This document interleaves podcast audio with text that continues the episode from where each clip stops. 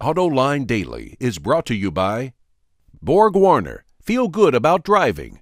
Bridgestone, your journey, our passion. And by Dow Automotive Systems, improving durability and increasing design flexibility with Betamate structural adhesives at dowbetamate.com. Hello and welcome to another episode of Autoline Daily. I'm Sean McElroy filling in for John once again while he's out of town. But now let's move on to the day's top stories. As you no doubt remember, Chevrolet signed an eight year deal valued at nearly $600 million to become the primary sponsor of the English soccer team, Manchester United. That was supposed to supercharge Chevy's marketing move into the European market. But then GM decided to pretty much yank the Chevrolet brand out of Western Europe. We thought GM might transfer that sponsorship to Opel, but that's not going to happen. Tim Mahoney, the chief marketing officer for Chevrolet Worldwide, tells Autoline that Chevy is going to keep that sponsorship, which starts this year. Mahoney points out that Manchester United has over 600 million fans worldwide. 350 million of them are in Asia alone.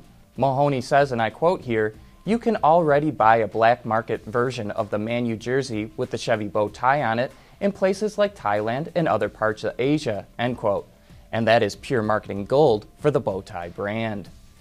Customized products are becoming more and more popular, and the same is true with cars. Rolls Royce revealed that nearly 95% of its customers in 2013 personalized their vehicles. This is good news for the company because the bespoke business helps create more emotional attachment and affinity for the brand.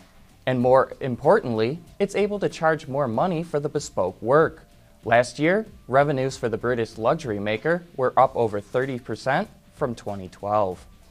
Yesterday, I told you that Ford was able to shave 3% of drag from the new 2015 Mustang. But let's take a look at how it was able to achieve that.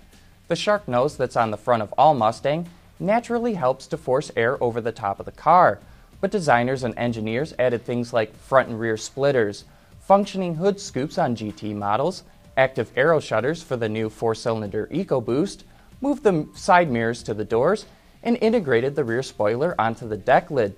And that's just to name a few. All in all, the new Mustang spent twice as much time in the wind tunnel than the current model. Researchers at the Imperial College of London have developed a catalytic converter that they say improves fuel economy and cuts manufacturing costs. According to the World Industrial Reporter, the converter uses up to 80% less rare earth metals, which helps reduce production costs since the metals account for up to 70% of the cost of the converter. The new converter increases the surface area in which exhaust flows through, which means up to 80% less of the honeycomb substrate is required. This not only helps to reduce emissions, but also improve fuel economy by up to 3%. That might not seem like much, but with fuel economy standards ramping up over the next several years, automakers will take any improvements they can get. How do the electric versions of the Fiat 500, Honda Fit, and plug in version of the Ford Fusion stack up against each other? We'll let you know right after this.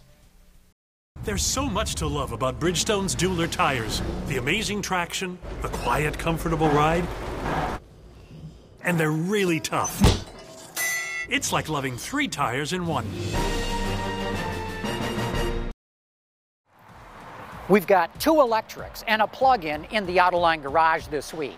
Very different personalities, very different capabilities. Let's go through some of the pros and cons of each one, and let's start with the Fiat 500e.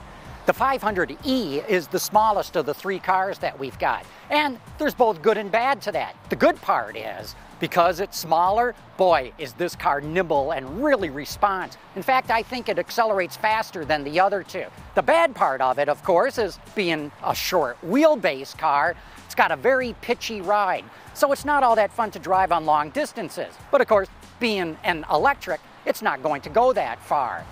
The only thing that is an issue for me with this car is the price.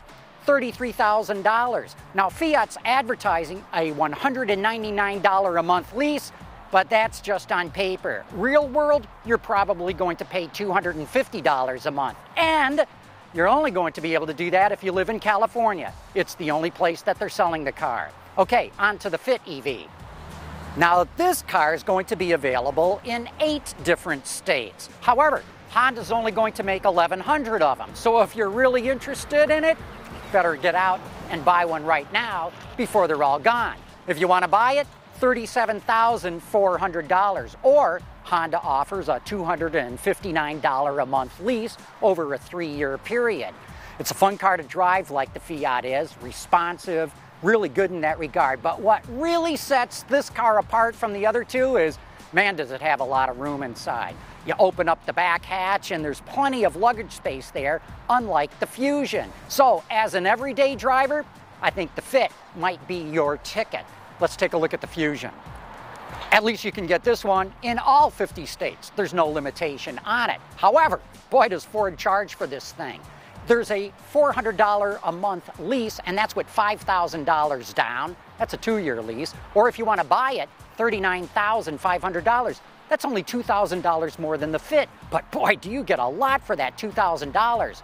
This Fusion Energy SE feels like a luxury car. It's so quiet and supple inside. Very nicely done.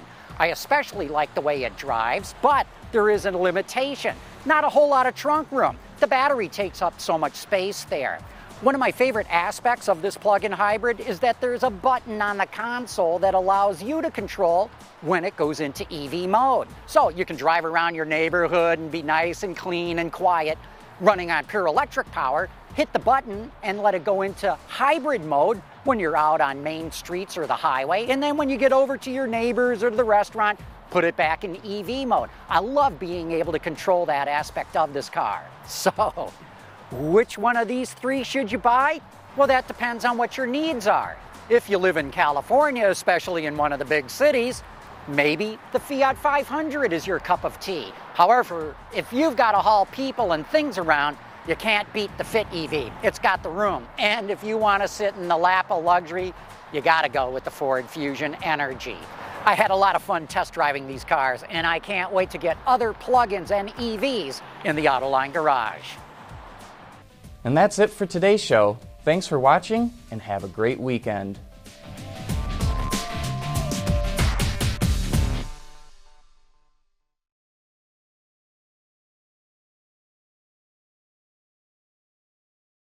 Wards is the industry leader for news, data, and analysis. That's why companies across the globe subscribe to our premium service, maybe even your own.